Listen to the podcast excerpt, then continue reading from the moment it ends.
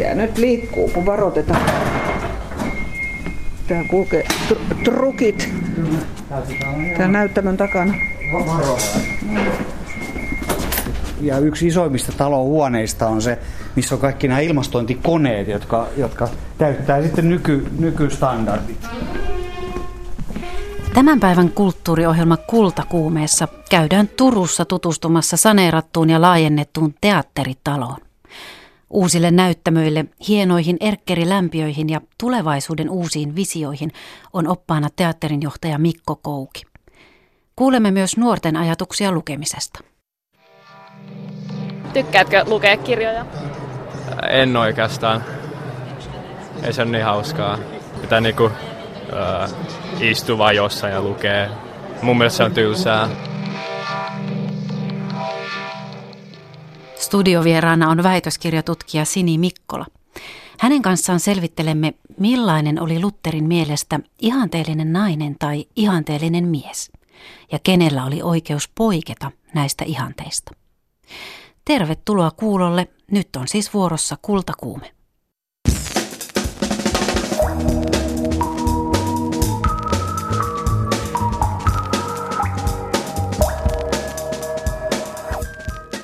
Mutta ensin, hyvä kollegani Pauliina Grym, kävit aamulla kuuntelemassa jotain aika erityisen kuuloista. Kyllä ja näkemässä. Olin Helsingin tennispalatsissa elokuvateatterissa katsomassa musiikkivideon, joka sai ensiesityksensä tänään ihan kansainvälisen sellaisen. Kyseessä on The Symphony of Extremes, eli äärimmäisyyksien sinfonia. Se on jousiyhtye Apokalyptikan Eikka Toppisen säveltämä ja esittämä kappale, ja se on sävelletty suomalaisten DNAsta. Mitä se tarkoittaa? No, tämä on aika jännä ja ehkä hivenen äh, hmm, monimutkainen prosessi ja aika erikoinen lähestymistapa genetiikkaan ja, ja taiteeseen, tämmöinen yhdistelmä. Tilajana tässä on Visit Finland, eli entinen Suomen matkailun edistämiskeskus, ja tämä juhlistaa satavuotiaasta itsenäistä Suomea. Mutta ehkä tämän osaa parhaiten summata Eikka Toppinen, joka otti tämän haasteen vastaan. Kyllä mä mietin, kun eka kerran tota, mulle tätä esiteltiin tämä idea, että, että pitäisi niin kuin säveltää suomalaisten DNAsta, DNAsta biisi, niin tota, kyllä se aiheutti jonkun verran niin kuin pohdintaa, että, että mitä se tarkoittaa, koska eihän nyt tavallaan niin kuin DNA, eihän se kuulosta tietenkään miltä, että se on sellainen loputon ketju kirjaimia, joilla on tietenkin kaikki kirjaimilla oma, no on näitä jotain aminohappoja, mitä lie emäksiä ja muita, että tota, mistä me koostutaan kaikki, niin niin kyllä siinä oli jonkun verran pohdittavaa, että kuinka kui mä sitä käytän. Et siinä oli pohjalla semmoinen tota, amerikkalainen professori Jonathan Middleton, joka on matematiikan professori, mutta myös säveltäjä, niin hän on kehittänyt tällaisia algoritmeja, jotka muuntaa näitä kirjainketjuja, näitä, näitä aminohappoketjuja sitten tota, ikään kuin ääniksi. Silleen sitä pystyy niinku twiikkaamaan miten vaan. Että tavallaan sillä ajattelumallilla, niin siellä on ikään kuin niitä DNA-juttuja, ja ketjuja. Mä oon käyttänyt ihan suoraan ikään kuin, niin kuin tiettyjä DNA-ketjuja, mutta, mutta kyllä mä, niin kuin mulle, ehkä sitten tärkeimpänä mulle kuitenkin oli se, että niin kuin yrittää ajatella, että mitä suomalaiset on ja miltä se voisi kuulostaa ja, ja hakea niitä ääripäitä tai suomalaista mun mielestä, kun tässä on tämä Symphony of Extremes nimi kertoo siitä, että tavallaan ajatus pohjautuu siihen, että suomalaisten genetiikka on keskenään tosi erilaista ja sitten kuitenkin me erotaan kaikista muista kansoista tosi paljon myös, vaikka me erotaan niin kuin sisäisestikin maan sisällä. Mutta tota, vähän, että mistä se koostuu ja mistä meidän historia, mikä se DNA kuitenkin kirjoittaa, me, me nähdään niin kuin meidän koko historia ja evoluutio periaatteessa siinä, niin tota, ehkä myös se, että miltä se tuntuu ja mitkä asiat on semmoisia hyvin suomalaisia tai miten mä niin kuin mielen suomalaiset ja eri puolilla Suomea asuvat suomalaiset. Että tota, että kyllä mä sitten niin loppujen lopuksi, että jos mä olisin käyttänyt pelkästään DNA ja antanut jonkun tietokoneen niin arpoon niitä säveliä mulle, niin tota, sittenhän se olisi vaan sellaista atonaalista piipitystä biisi, että se ei kuitenkaan sitten ollut pohjimmiltaan se tarkoitus, että se oli enemmänkin semmoinen inspiraation lähde, vaikka mä olisin suorakin käyttänyt niitä, mutta kyllä mulla oli tärkeämpää, että, se, että suomalaisuuden semmoista niin kuin, semmoinen tietty minimalismi ja sitten to, toisaalta semmoinen eeppisyys, että ne niin kohtaisi siinä biisissä. Mitä suomalaisuus sinulle merkitsee? No se on tietysti hirveän laaja, la, laaja käsitys. Mä koen olevan hyvinkin suomalainen, vaikka tavallaan olenkin niin sanottu maailman kansalainen, että viettänyt suurin piirtein kohta puolet elämästä niin, niin kuin eri puolilla pyörimällä ympäri ämpäri tuolla maailmaa.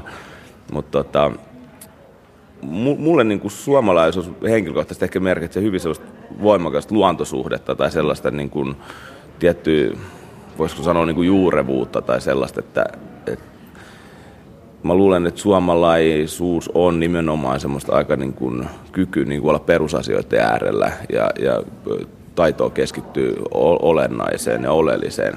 Ja tota, se tulee varmaan meidän historiasta kuitenkin ikään kuin näistä geeneistä, geenien myötä myös, että, että jos ajattelee yhtään pidemmällä historiaperspektiivillä, niin elämähän täällä on ollut täysin luonnon armoilla. Että meidän mm. kaupankäynti on ollut aika, aika vähäistä ja varsinkaan se ei ole koskenut niin kuin koko Suomeen. Mm. Ehkä rannikkoseutuu lähinnä tai sitten itärajaa tolleen noin, mutta että, että, että me ollaan niin kuin, meidän täytyy hyväksyä, ymmärtää sitä luontoa ja, ja sitä, mitä se antaa meille ja mitä se meiltä ottaa. Että elämä on ollut semmoista niin kuin elonjäämiskamppailu enemmän tai vähemmän niin kuin täällä pohjoisessa. Että ehkä sieltä tulee se semmoinen tietty, niin kuin, että mä ainakin itse kokenut hirveän tärkeästi säilyttää sen semmoisen suhteen niin kuin, että siihen luontoon ja ehkä, ehkä se, se taas sitten sen luonnon ymmärtäminen, niin se tuo just semmoisia perusasioita, että tykkää, että asiat on selkeitä, että ei, ei niin kuin kuorruteta asiaa semmoisella hötöllä, vaan niin kuin pysytään niin kuin asioiden ytimissä mahdollisimman paljon ja nähdään asiat niin kuin mahdollisimman sellaisina kuin ne niin kuin aidosti on. Tänä päivänä hän voi oman geeniperimänsä selvittää ihan sylkitestillä. Oletko itse selvittänyt omaa taustaa? No itse asiassa tämän projektin myötä minulle sitten tarjottu mahdollisuus olla yksi näistä, tota, kun mulla oli niin kuin 20 geeni, geeninäytettä, niin tota, mulla oli mahdollisuus saada sitten myös oma, oma tota, DNA sitten tuohon tohon niin sävellysmateriaaliksi myös. Että kyllä mä sitten sain semmoisen niin kevyen, kevyen analyysin niin kuin tavallaan lähinnä isä- ja äitilinjoista, että mistä ne tulee. Ei, ei sen tarkemmin käyty näitä mahdollisia mutaatioita läpi ja muita tämmöisiä alttiuksia ja riskisairauksia ja muita. Tämän, tämän tyyppistä analyysiä en ole tehnyt. Mitä sieltä löytyi? No sieltä löytyi, että ainakin mun äitilinja oli jostain, hyvinkin jostain kaukaa asiasta, jostain hyvin kaukaa. Vähän, vähän harvinaisempi sellainen ja isälinja oli sitten ehkä tyypillisempi semmoinen, mitä Suomesta löytyy enemmänkin mutta tota, ei, ei mitään. Mä en ehtinyt koskaan paneutua siihen sen tarkemmin, mutta joskus, joskus palata ja katsoa, ottaa vähän syvä, syvempi analyysi siitä Missä kohtaa tätä kappaletta kuullaan sitten Eikka Toppisen DNAta? Onko Aha, se sieltä tunnistettava? Sitä, sitä mä en paljasta. sitä mä en paljasta. Mä oon käyttänyt siellä mu- muutamia DNA-juttuja. Ne, ne kyllä, ja joku yksi riffi esimerkiksi pohjautuu tuommoiseen kromosomiketjuun ja varmaan niin kuin osa niistä pystyy kuulia kuulemaan ja osa ei kuule ja se ei mun mielestä olekaan oikeastaan niin, kuin niin oleellista tuossa lopputuloksesta. Et viime kädessä mä vaan päätin, että pitää yrittää tehdä mahdollisimman hyvä kuulonen biisi, joka toivottavasti suomalaisetkin kun kuulee, niin ne, ne tuntee, että siinä on jotain suomalaista. Mä tosi itse asiassa tuossa soitin sen yhdelle Deutsche Wellen toimittajalle viime viikolla sen biisi ja hän oli sitä mieltä, että siinä kuuluu voimakkaasti tämmöinen pohjoinen niin kuin ulottuvuus, ja se kuulosti tosi semmoiselta, mitä saksalainen mieltäisi, niin kuin, että miltä pohjoisessa ihmiset kuulostaisi. Siinä siis Eikka Toppinen Apokalyptikasta, joka on säveltänyt tämän kappaleen – uh, Symphony of Extremes, ja se ei todella ole atonaalista piipitystä, minkälaista luonnehdintaa eikä tuossa käytti. Se on, se on hieno kappale. Toi geeniperimä, mistä itse asiassa Toppinen tuossa puhuu, niin sehän on Suomessa sillä tavalla jännittävää, että meillä on valtavan suuret erot maan sisällä. Eli itärajalla on ihan eri geeniperimällä olevia ihmisiä kuin, kuin vaikka tuolla länsirannikolla, ja samaten nämä etelän ja pohjoisen erot on todella suuret että meillä on täällä ihan oma pieni mikrokosmos täällä Suomessa ja se on aika hauskaa. Ja tähän kappaleeseen oli otettu nimenomaan oikein pohjoisen ihmisen geeniperimä ja sitten aivan etelästä ja idästä ja lännestä, eli haettu tavallaan näitä äärirajoja. Ja tässä oli hauska juttu se, että että sen lisäksi, että tässä oli sitten muusikko, joka, joka tuota, teki tämän kappaleen näiden piipitysten inspiroimana, niin tiedettä edustivat Suomen molekyylilääketieteen instituutin tutkimusjohtaja Janna Saarela ja Helsingin yliopiston genetiikan dosentti Päivi Onkama. Ja ton videon voi itse asiassa käydä katsomassa nyt osoitteessa visitfinland.com ja mä twiittasin sen myös tuossa juuri äsken kultakuumeen Twitter-tilillä sen linkin. Ehditkö itse vilkaista videota? Me istuimme siellä, kuulkaa kuin kirkossa ja kahteen otteeseen katsoimme sen videon. Ensin ja sitten kuulimme, miten se on tehty ja sitten toisen kerran ikään kuin ymmärsimme ehkä jotakin siitä ja, ja siitä, että, että miten tämä kappale oli rakennettu. Ja se oli mun mielestä hauska, mitä Eikka Toppinen sanoi sitten vähän niin kuin off the record, kun, kun nautimme siinä lounasta sitten suomalaista lohta ja, ja poroa ja muuta, niin kauhean elitistiseltä kuulostaa kyllä näin nämä radiotoimittajan maanantait yleensä sujuvat, niin, niin tuota, hän sanoi, että tämähän on siis matkailumainos. ja, ja sitä varten se on tehtykin. Sitten samassa pöydässä oli yksi äm, toisen median kollega ja hän sanoi, että tämä on mielestäni järkevintä, mitä Visit Finland on rahoillaan tehnyt. Ja kyllä se oli aika hieno. Kyllä sitä voi olla ihan ylpeä, kun sitä Suomea siinä katseli, niin kyllä siinä vähän niin kuin liikuttu. No, oliko se sun mielestä sellainen Suomi, minkä sinä suomeksi näet tai ajattelet? No mä oon tykännyt apokalyptikan musiikista aina. Sellohan on hieno soitin ja sillähän voi tehdä vaikka mitä. Ja se oli hyvin semmoinen tunteisiin vetoava ja mahtipontinen ja siinä oli hieno semmoinen tempon vaihdos siinä lopussa ja se oli oikein semmoinen järkälemäinen ja, ja ei sitä ainakaan tullut semmoinen olo, että me suomalaiset ollaan sisäänpäin kääntyneitä ja hissukoita, vaan just oikein semmoinen niin kuin hyvällä tavalla, että nyt kuulkaa vaan itsenäisyyspäivää viettämään ja ylpeänä sitten kynttilätikkunalle ja, ja näin ja että ollaan ylpeitä suomalaisia. Kiitos Pauliina Grym. Äh, nyt mietin, että onnistunkohan saamaan tästä minkäänlaista aasinsiltaa meidän seuraavaan aiheeseen. Ja vähän tuntuu heikolta, mutta tuota, ää, Pauliina, oliko tässä projektissa nähtävillä jonkinlaista nais- ja mieskuvaa suomalaista? Hmm. Nais- ja mieskuvaa. No, tietenkin nämä tieteentekijät olivat kumpikin naisia, jotka oli mukaan tähän projektiin otettu ja – Mitäs niistä miehistä sitten? Yksi mies sävelsi ja muut sitten soittivat, mitä hän oli säveltänyt. Mutta tavallaan tämä datapohja, niin, niin se tuli sitten suomalaisten naisten avustuksella. Kiitos Pauliina, päästän sinut pälkähästä. Ja tervetuloa väitöskirjatutkija Sini Mikkola. Kiitoksia. Ää, ja tämä mies- ja naiskuva nyt liittyy tähän onnettomalla yritykselläni tehdä Aarsin siltaa siten, että sinä olet tutkinut Martti Lutterin ihmiskuvaa nimenomaan ruumiillisuuden, sukupuolen ja lihallisuuden näkökulmasta. Kyllä. Miksi tällaiset näkökulmat oli sun mielestä tärkeitä? No tota, mä jotenkin ajattelen, että, että tota, siihen on, on moniakin syitä. Martin Luther on, on tietysti semmoinen henkilö, hän on ehkä, ehkä tota, 1500-luvun saksalaisista sellainen, sellainen tota, maailmanlaajuisesti hyvin tunnettu. Jokainen hänestä voisi väittää jotakin tietää ja häntä on myöskin tutkittu hirveän monesta näkövinkkelistä. Ja, ja niin muodoin myöskin hänen, hänen ihmiskäsitystään. Mutta tota, oikeastaan mitä, mitä jotenkin itse olen huomannut, niin, niin monet tutkimukset – keskittyy jotenkin semmoiseen ihmiskäsityksen hengelliseen puoleen, ihmisen ja Jumalan suhteeseen Lutteri-ajattelussa. Ja, tota, ja sitten tavallaan ehkä, ehkä tota tämmöiseen niin yleisihmisyyteen, joka sitten kuitenkin assosioituu ehkä mieheyteen enemmän kuin naiseuteen. Ja mä jotenkin halusin lähteä kaivamaan sitä, että, että, että ja jotenkin katsomaan miehiä miehinä ja, ja, ja naisia naisina, eikä, eikä miehiä yleisihmisyytenä jotenkin Lutterin, Lutterin ajattelussa. Ja jotenkin tämä varsinainen tutkimusaihe tuli tietenkin yhteistyössä mun, mun tuota ohjaajien kanssa ja, ja heidän kanssa asioita pohtiessa, mutta, mutta tota niin, joo, jotenkin ajattelen, että, että tämmöiselle tutkimukselle oli ehkä tässä, tässä Luther-tutkimuksen kentässä nyt tilaa ja, ja tarvetta myöskin. Mm.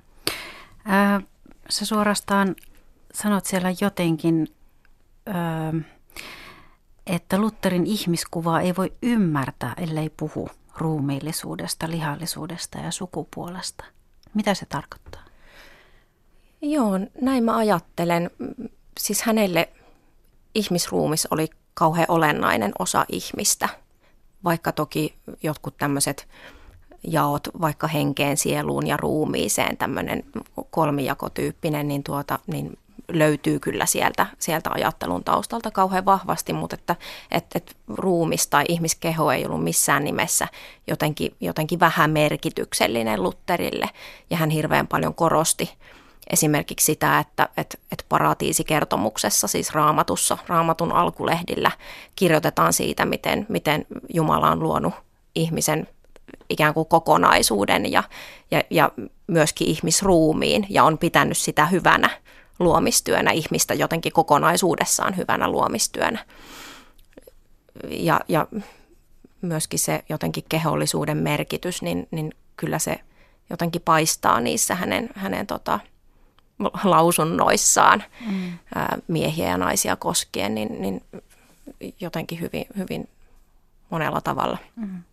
Kerrotko jonkin esimerkin, että mitä se er, esimerkiksi tarkoittaa se, että se näkyy siellä se kehollisuus, millä tavalla?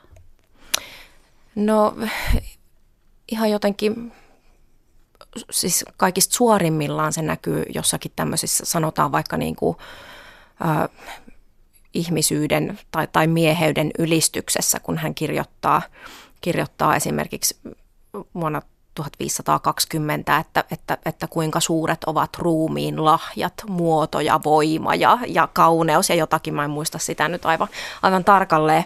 Ja sitten hän toteaa, että, että kaikki nämä, nämä ikään kuin saavuttavat huippunsa miehessä, joka on kunniakkaampi sukupuoli ja, ja jotenkin niin kuin, siis sen nousee jo ihan tämmöisistä tosi, tosi tota niin, niin kuin selkeästi esille tämän tyyppisistä lausumista – tai, tai sitten jotenkin esimerkiksi siitä, miten hän kuvaa vaikka naiseuden olemusta ja naisten perustehtävää, joka tietysti hänellä niin kuin ajan monella muullakin ajattelijalla pelkisty, pelkisty hirveän pitkälle vaimouden ja äitiyden rajapintoihin ja jotenkin sinne, sinne tuota ajatuksellisesti kodin piiriin, niin, niin kyllähän nämä roolit on suoraan johdettu ihmiskehosta – ja, ja hän toteaa, että, että naisen keho on luotu tätä tehtävää varten, että hän synnyttää ja kasvattaa lapsia ja, ja näin päin pois. Tämä ei tietenkään ole koko totuus hänen, mm-hmm. hänen ajattelusta, mm-hmm. vaan sieltä löytyy vaikka nyt naisia koskien paljon, paljon jotenkin niin kuin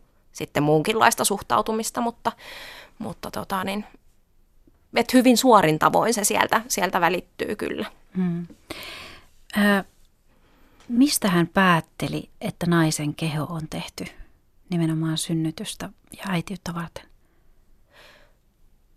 No totta kai siinä, siinä nyt niin kuin hänen raamatun luentansa oli, oli tuota vahvasti pohjalla ja, ja nimenomaan se, se tuota luomiskertomus, että nainen ja mies on, on tuota, luotu tulemaan yhteen ja lisääntymään. Ja sitten hän toteaa, että, että, että vaikka ihminen lankesi, niin siitä huolimatta huolimatta ikään kuin tätä jotenkin synnyttämisen ja lisääntymisen perustehtävää ei otettu pois, vaan sitä itse asiassa sitä roolia jotenkin vielä, vielä painotettiin, kun synnyttämisen jotenkin ja raskauden aikaiset kivut ja, ja muut tämmöiset kärsimykset tuli osaksi sitten, sitten tuota naisen sitä, sitä elämäntehtävää.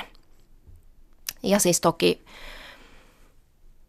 onhan siinä ikään kuin ihan, ihan jotenkin taustalla se, se tuota ympäröivä tilanne, jossa, jossa kuitenkin valtaosa naisista meni naimisiin ja, ja sai lapsia jo ennen reformaatioaikaa ja, ja sitten sitä tietenkin vielä, vielä korostettiin uudenlaisella intensiteetillä siitä, siitä 1520-luvulta karkeasti ottaen eteenpäin, mutta että, että kyllähän tämän tyyppisiä painotuksia löytyy, löytyy jo ennen reformaatioaikaakin.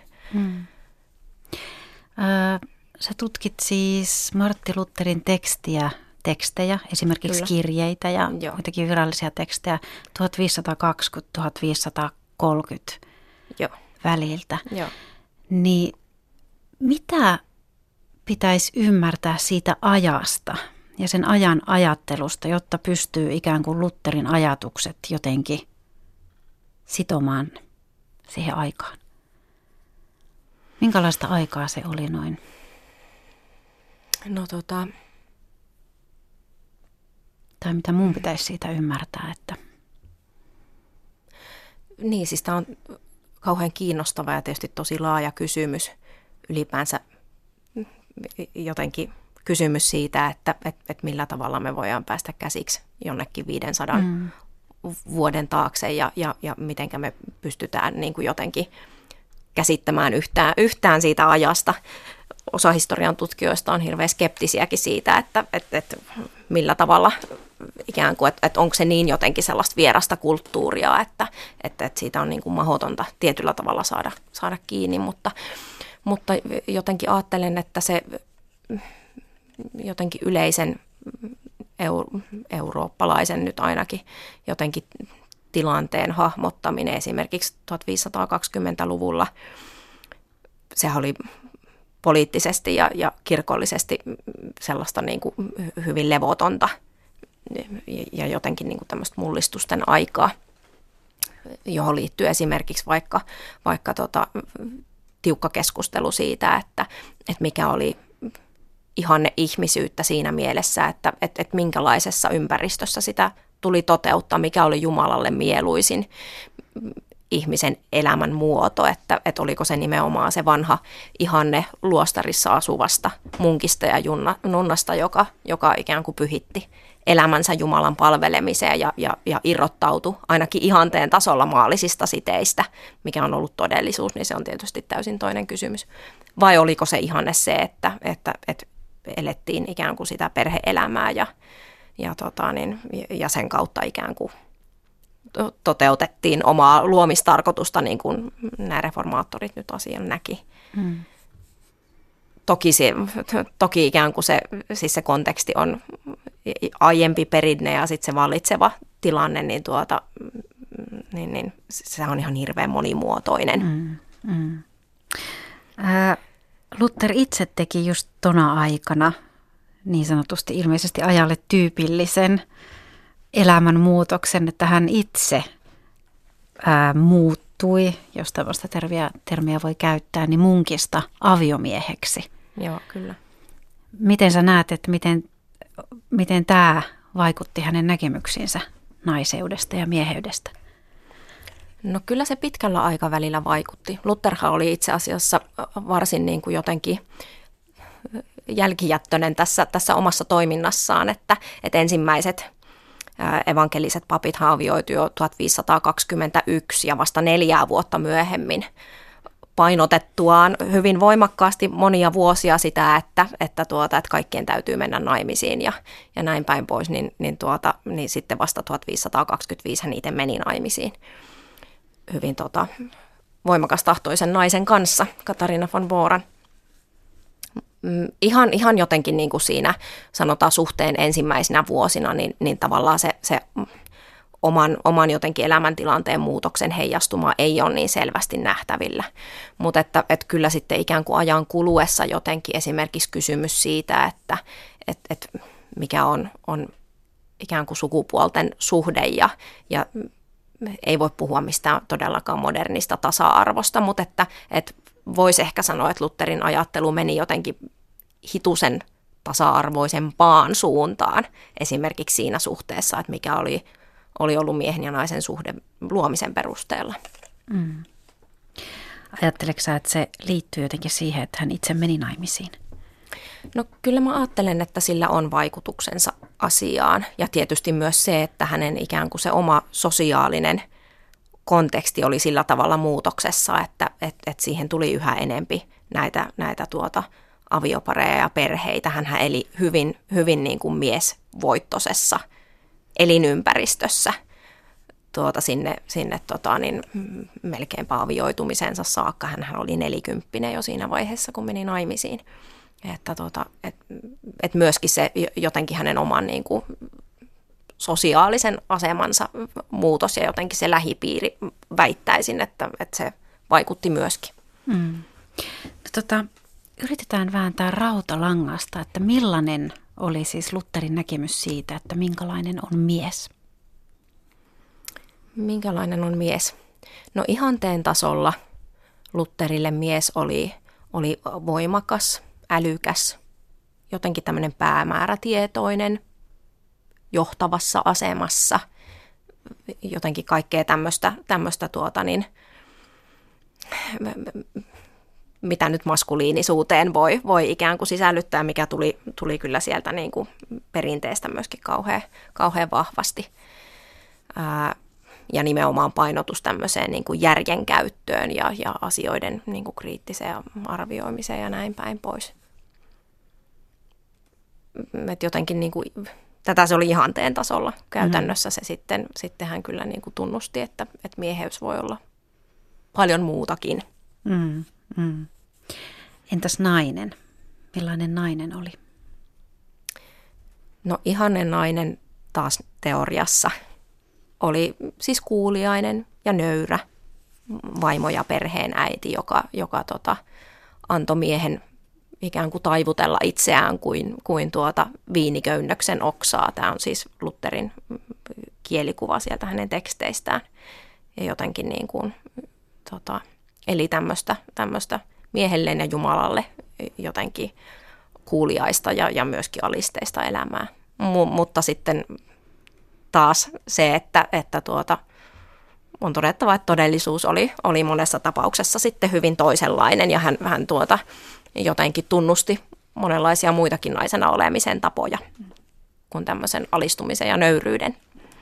Kerro vähän siitä, jos ymmärsin oikein, niin Lutterilla tosiaan tämä teoria ja käytäntö ei aina ikään kuin näissä nais- ja miesasioissa niin sanotusti ollut sama ja etenkin lähipiirin ihmisten suhteen hän antoi enemmänkin vapauksia.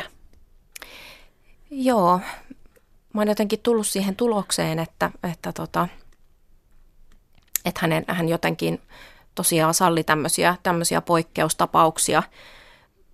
Ensinnäkin siinä tapauksessa, jos, jos oli kyse hänen nimenomaan jotenkin lähimmistä, etenkin kun oli kyse hänestä itsestään, niin tuota, voihan sitä ajatella, että se on varsin inhimillistä, mm. että itse on jotenkin niin kuin ehkä poikkeus moneenkin, moneenkin yleiseen sääntöön, mutta, mutta tuota, myöskin niissä tapauksissa, jotka oli hänelle jotenkin niin kuin strategisesti tärkeitä, ihmiset, jotka oli hänelle strategisesti tärkeitä, niin, niin, niin heidän tapauksessaan hän myöskin salli, salli poikkeuksia tämmöisiin yleisiin normeihinsa, mitä hän nyt oli naiseuden ja mieheyden suhteen luonut. Kerro jokin esimerkki. No vaikka nyt hänen lähin työtoverinsa Philip Melanchthon, joka oli Lutheria ja Melanchtonia on, on tota, modernissa tutkimuksessa joku kutsunut ohukaiseksi ja paksukaiseksi. Ja se on tavallaan varsin kuvaavaa kyllä. Tota, niin Luther ihan selvästi heidän ikään kuin jotenkin ystävyytensä alkuvaiheesta lähtien kehitti hyvin tämmöisiä niin kuin isällisiä ja, ja, ja tavallaan niin kuin tämmöisiä niin kuin ehkä huolta pitäviä tendenssejä Philip Melanchtonia kohtaan ja, ja, tota, ja piti häntä hyvin niin kuin hauraana ja pateettisena ja, ja heikkona miehenä. Mutta siitä huolimatta hän nosti ikään kuin Philip Melanchtonin tämmöiseksi ihanne mieheksi, oikein tämmöiseksi niin kuin kristityn perikuvaksi, joka, joka tullen mennen päihittää jotenkin kaikki varhaisemman kirkon teologit ja, ja muut ikään kuin olemalla nimenomaan tämmöinen jotenkin, jotenkin heikko mikä on ihan kauhean kiinnostavaa, on. koska jos Melanchthon olisi ollut Lutherin jotenkin vastapuolella, esimerkiksi joku hänen, hänen tuota vastustajistaan, niin kyllä sanoisin, että et, et hän olisi antanut varsin erilaisia merkityssisältöjä tämmöiselle miehiselle heikkoudelle ja muulle, että et, et hän olisi, olisi tuota, todennäköisesti tehnyt siitä aika lailla pilkkaa.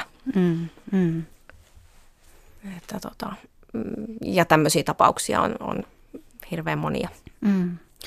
Ja hänen vaimonsa, sanoitkin jo aikaisemmin, oli ilmeisesti tavallaan voimanainen. Hänenkin suhtautui Luther ilmeisen tavallaan Kyllä jo, hän hyvin. jotenkin totesi jossain kohtaa, että hän, hän tota niin, muissa asioissa luottaa pyhän hengen ohjaukseen, mutta kotiasioissa taipuu vaimonsa tahtoon. Ja itse asiassa tämä nyt ei, ei kyllä edes pelkisty mihinkään kodin piiriin, vaan, vaan tuota, niin kyllähän hän jotenkin niin kuin kävi keskusteluja vaimonsa kanssa ihan myöskin kirkollisista asioista ja liittyen vaikkapa papin valintoihin ja pyysi vaimoaan käyttämään ikään kuin harkintakykyään ja jotenkin osallistumaan siihen, siihen niin kuin kirkolliseen ja teologiseen keskusteluun.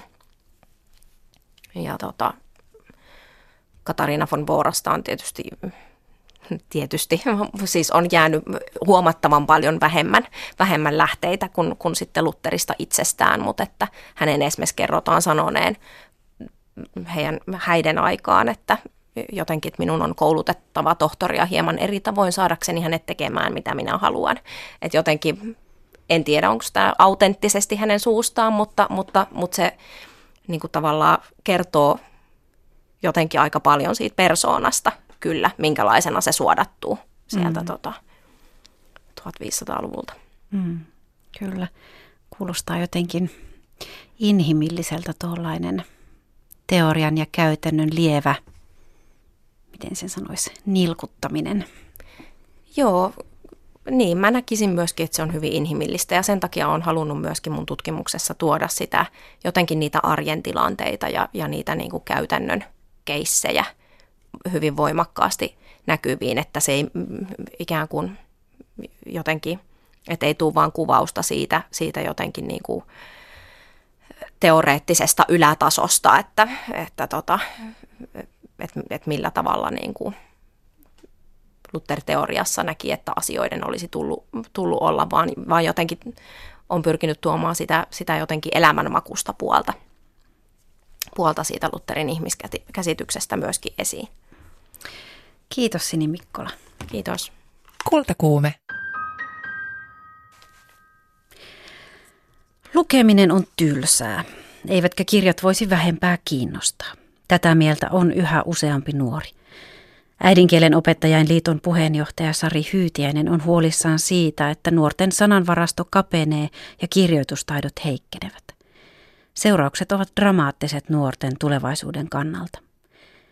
Kiinnostus kirjoihin syntyy jo varhaislapsuudessa. On siis vanhempien syytä, jos nuori ei lue. Mä voisin kiittää oikeastaan omaa isäni siitä, että hän parhaimmalla mahdollisella tavalla houkutti minua lukemaan ja kahta veljääni. Hän kielsi ehdottomasti meitä poikia lukemasta tuntematonta sotilasta ja aina kun he olivat poissa me luettiin sitä ahmien oikein. Mä muistan, kun pikkupoikana sen luin.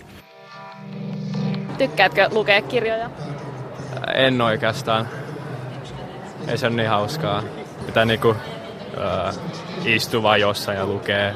Mun mielestä se on tylsää.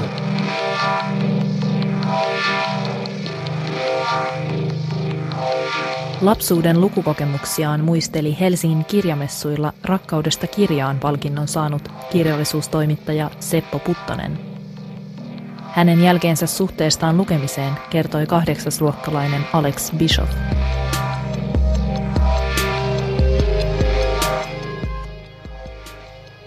Nuorten suhtautuminen lukemiseen on muuttunut sitten Puttosen lapsuuden. Tuskin kukaan vanhempi enää kieltäisi järkikasvuaan tarttumasta klassikkokirjaan. Sen sijaan monessa kodissa ihmetellään, miten älypuhelimensa kiinni kasvaneen nuoren saisi lukemaan mitään paperille painettua. Myös opettajat ovat huolissaan. Äidinkielen opettajainliiton puheenjohtaja Sari Hyytiäinen on huomannut, että nuorten lukeminen on alkanut vähentyä viimeisten kymmenen vuoden aikana. Pitkiin teksteihin ei jakseta keskittyä, eikä tekstistä tunnisteta erilaisia sävyjä. Kun lukemansa ei osaa laittaa kontekstiin, myös mediakriittisyys kärsii. Sari Hyytiäisen mukaan lukemisen vähentyminen vaikuttaa myös kirjoitustaitoon. Lukeminenhan heijastuu suoraan kirjoittamiseen. Ja tämä kirjoittaminenhan on sellainen, mitä pitäisi nyt myös erityisen paljon ryhtyä tutkimaan. Sitä on aika vähän meillä tutkittu, mikä on lukutaidon ja kirjoitustaidon yhteys. Ja se näkyy sanavaraston kapenemisena, eli puhuin tuossa aikaisemminkin tästä kyökki-Suomesta, eli ihan asiatekstin kirjoittamisen yhteydessä käytetään hyvin niin kuin semmoista arkipäiväistä sanastoa, ja semmoista pu- puheenvaraisia rakenteita, että kuitenkin pitäisi osata asiatekstejä kirjoittaessa kirjoittaa tarkkoja virkerakenteita, lauserakenteita ja käyttää myös abstraktia sanastoa. Että semmoinen niin kuin sanojen sekoittuminen on hyvin yleistä. Eli lähellä olevien käsitteiden, jotka tarkoittaa ihan eri asiaa ja jotka on hyvin niin kuin abstrakteja, niin, niin tota, se tuntuu olevan yhä vaikeampaa. Hyytiäisen mukaan luku- ja kirjoitustaito vaikuttaa olennaisesti siihen, kuinka hyvin pärjää yhteiskunnassa. Jos tekstien ymmärtäminen on hankalaa, eikä kirjoittaminenkaan suju, on vaikeampi hakeutua opiskelemaan ja edetä elämässä. Heikosti lukeva nuori on vaarassa syrjäytyä. Samalla yhteiskunta jakautuu lukutaidon perusteella yhä jyrkemmin.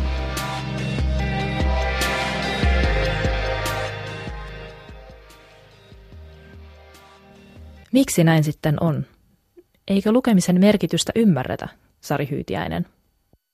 Sitä ei varmaan ymmärretä ihan, että se jotenkin, kun meillä on niin paljon tätä kaikkea muuta touhua ympärillä, niin, niin voidaan ajatella, että ei lukeminen ole mun juttu, mutta sitä samalla tavalla voi sanoa, että liikkuminen ei ole mun juttu.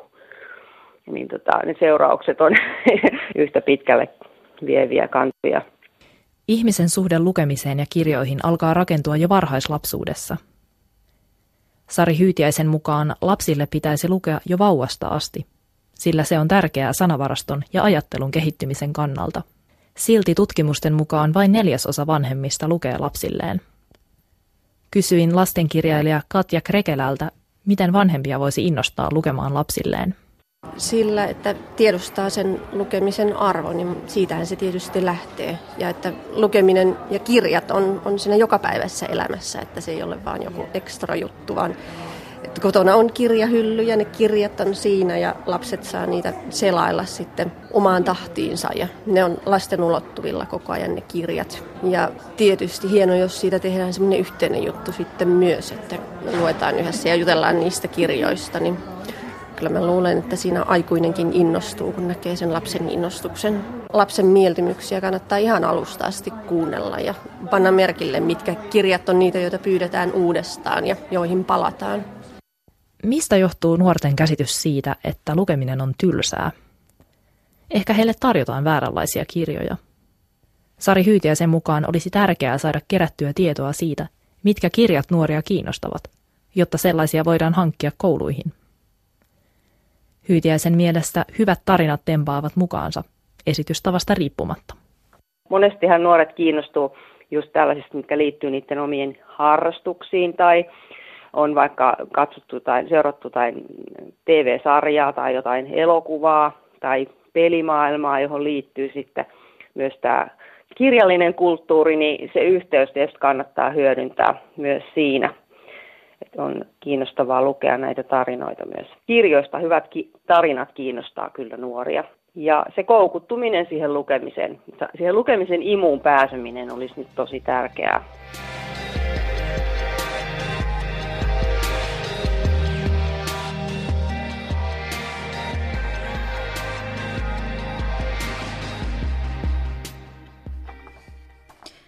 Toimittaja edellä oli Iida Neva. Sitä, miten nuoret saadaan innostumaan lukemisesta, pohtii myös tämän päivän Yle Radio 1 kirjakerho vartin yli viisi alkaen. Vapaiden teatteriryhmien ja laitosteattereiden kumppanuutta kannattaa vahvistaa. Tätä mieltä on Turun kaupunginteatterin johtaja Mikko Kouki, jonka väki on nyt syksyllä muutaman evakkovuoden jälkeen palannut Aurajoki rantaan. Yli 50-vuotias Turun kaupunginteatteri on kunnostettu ja laajennettu. Suurella näyttämöllä pyörii brittimusikaali Viimeinen laiva ja 45 vuoden tauon jälkeen Aleksis Kiven seitsemän veljestä. Teatterin johtaja Mikko Kouki. Täältä löytyy sitten Impi Vaarahan löytyy täältä toiselta puolelta. Tässä nyt voi olla jotakin tämmöistä vähän niin kuin pe- perinteisen kansakoulumeiningin tuntua hetken aikaa. Ja sitten sujahdetaan tänne näyttämön taakse, teknisiin tiloihin. Viitsiikö tässä nyt sanoa sinänsä, ettei tule paljastaneeksi, mutta kyllä tämäkin eh, hieno punainen kulkuneuvo niin on, on siis tästä näytelmästä. Turun kaupungin teatteri valmistui vuonna 1962. Sen suuri näyttämö pyörii edelleen, mutta näyttämön takaiset tilat ovat tyystin muuttuneet talon korjauksen ja laajennuksen myötä. Hankkeen kustannukset nousivat alun 25 miljoonasta peräti 45 miljoonaan euroon. Vierailijalle uudistukset eivät välttämättä näy. Lämpiön jättiläisikkunoista avautuu edelleen sama upea Aurajokimaisema tuomiokirkkoinen. Mutta nyt ikkunoista ei tuule sisälle. Teatterin laajennusosan suuret ikkunat avautuvat sivukadulle. Niistä voi nähdä avaariin verstastiloihin. Aikaisemmin talossa oli ahdasta ja tunkkaista, tietää teatterin johtaja Mikko Kouki. Hän nimittäin näytteli talossa 90-luvulla. Kymmenen vuotta hän johti Turun linnateatteria, joka veti välillä enemmän väkeä kuin kaupunginteatteri. Turun uudistuneen teatteripalatsin syyskauden Kouki avasi Euroopan ensi illalla. No joo, siis se oli tietenkin koko meidän yhteisölle hieno, hieno asia, että Sting kunnioitti kunnioittaa meidän esitystä ja tuli sitten katsomaan The Last Ship musikaalin viimeinen laiva, joka, joka osittain perustuu hänen omiin, omiin kokemuksiinsa ja omaan nuoruutensa ja lapsuuteensa. Hän on tämmöistä pienestä kaupungista, jossa rakennettiin laivoja. Ja Sting hän oli erittäin tyytyväinen ja piti näkemästään. Ja... Nämä kaksi musikaali ja seitsemän veljestä valottavat nyt tämän päänäyttämön. Kyllä. Ja sitten teillä on kaksi muuta näyttämöä. Kyllä, ja sitten tä- tässähän on hieno tämmöinen, joka on niin varastona. Ja, ja tästähän on, on sitten kulku tonne sopukkaan ja pienelle näyttämään verstaaseen ja harjoitushuoneeseen. Että tämä on tämmöinen risteyspaikka, josta sitten saa isoja elementtejä kuljettu eri suuntia. Aikaisemmin täällä on ollut vain pieniä ovia ja, ja, ja verstaalta on pieniä kulkuja, että joutunut rakentaa osissa asioita. Ja nyt tämä on korjaantunut, että on valtavat tämmöiset korkeat ovet, joista voidaan kuljettaa isoja elementtejä. Ja yksi isoimmista talon huoneista on se, missä on kaikki nämä ilmastointikoneet, jotka, jotka täyttää sitten nyky, nykystandardit.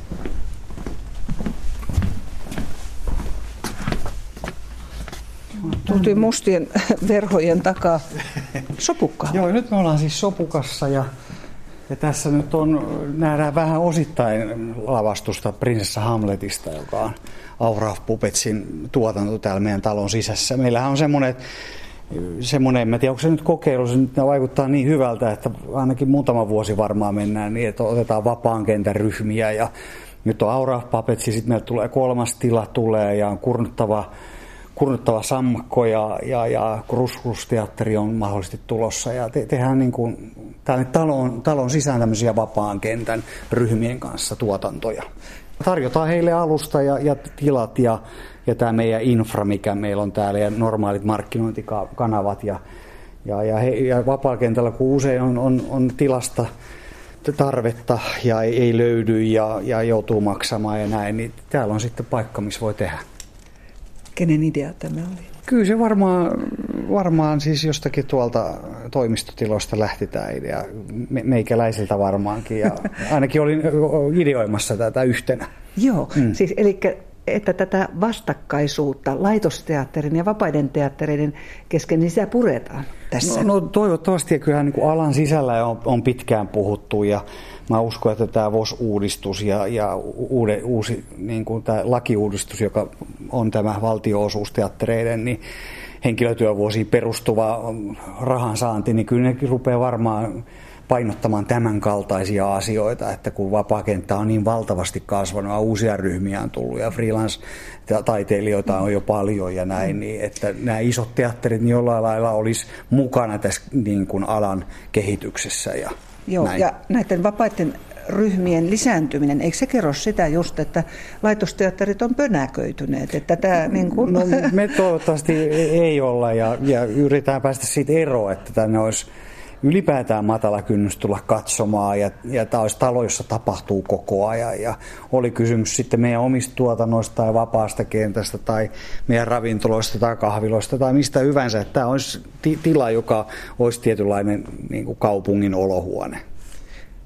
Teillä on kuitenkin kovat tavoitteet, että te ette saa olla niin kuin rasitteena Turun kaupungille niin kuin vuosia taisi käydä sillä tavalla, että no, pitää saada sitä yleisöä. No, toki ja, ja pitää saada myöskin rahaa taloon ja, ja näin. Ja nythän niistä kolmesta paikasta nyt pääsääntöisesti tulee, eli kaupunki ja valtio, ja sitten lipputulot on se kolmas tämmöinen ja näin. Mutta sitten kehitetään, on yksityistilaisuuksia, konferensseja, on ravintola, kaikki, kaikki tämä, että jos meillä on talo koko kesän esimerkiksi tyhjillään, niin täällähän voisi olla jotakin ja jotain voisi tapahtua. Että kyllähän se niin kuin Mitäs, va- mitä se voisi olla? Siis kaupunkihan on täynnä erilaisia tapahtumia. No, olla osana esimerkiksi jotakin, jotakin festivaaleja, joita kaupungissa ja, ja järjestetään. Ja on nyt puhuttukin musiikkifestivaalien kanssa ja esimerkiksi Paavo Nurmi Gamesin kanssa ja näin. Että kyllä niin näitä koko ajan etsitään ja kehitetään näitä tapoja. Mutta kyllä se niin kuin, yhä edelleen se kivijalka on, on tietenkin kaikessa on se, että, että ihmiset tulisi tänne katsomaan. Että, että kyllä meidän niin kuin, tavallaan täytyy tämä meidän yhteisö saada tänne t- tulee ja, ja myös maksamaan lipusta. Että kyllä se on, niin kuin, se on hirveän tärkeä osa tätä. Mikä nyt liikkuu, kun varoitetaan? Täällä kulkee tr- trukit. Täällä näyttämön takana.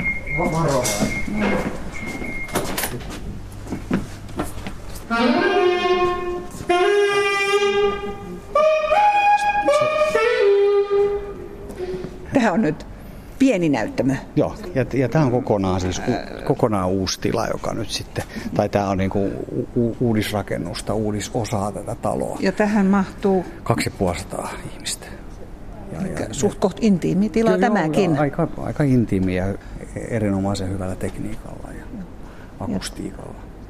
Keitä nyt on harjoittelemassa tässä?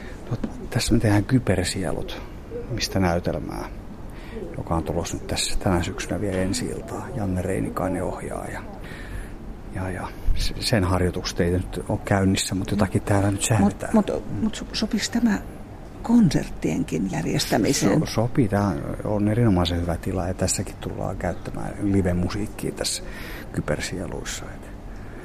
Mi- mistä me päästään nyt siihen aulatilaan? No voidaan mennä siihen seuraavaan. Noustaan portaat ylös.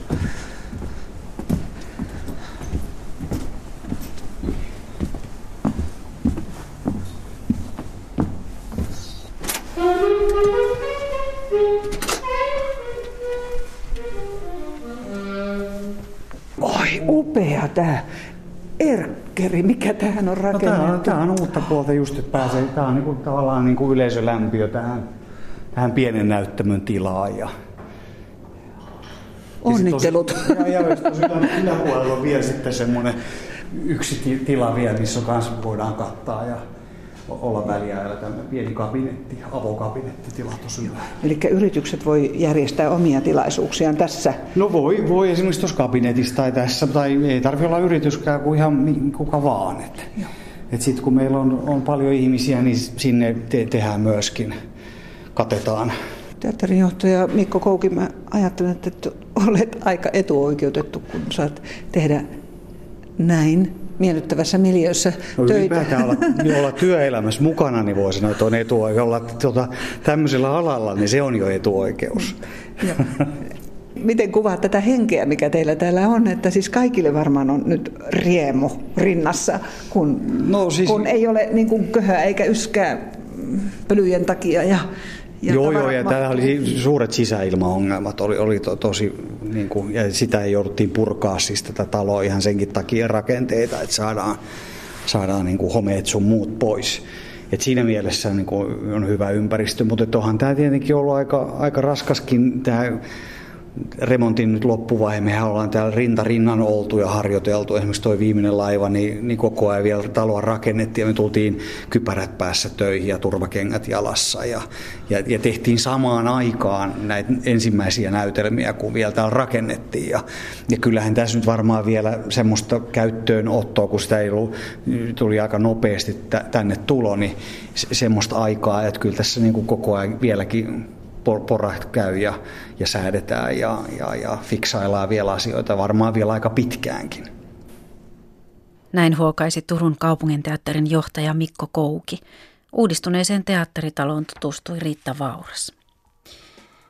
Näin oli asiat kultakuumessa tänään. Huomenna studiossa Anna Tulusto. Hän pohtii vieraidensa kanssa sitä, miten nuorta näyttelijää ohjataan, kun esityksen aiheet ovat rankkoja ja vaikeita – Tästä keskustelemassa Kuuteatterin nuorten teatterin ohjaaja Jaana Taskinen ja teatterikorkeakoulun teatteripedagogiikan opettaja Irene Kajo. Nyt kuulta kuumeesta näkemiin.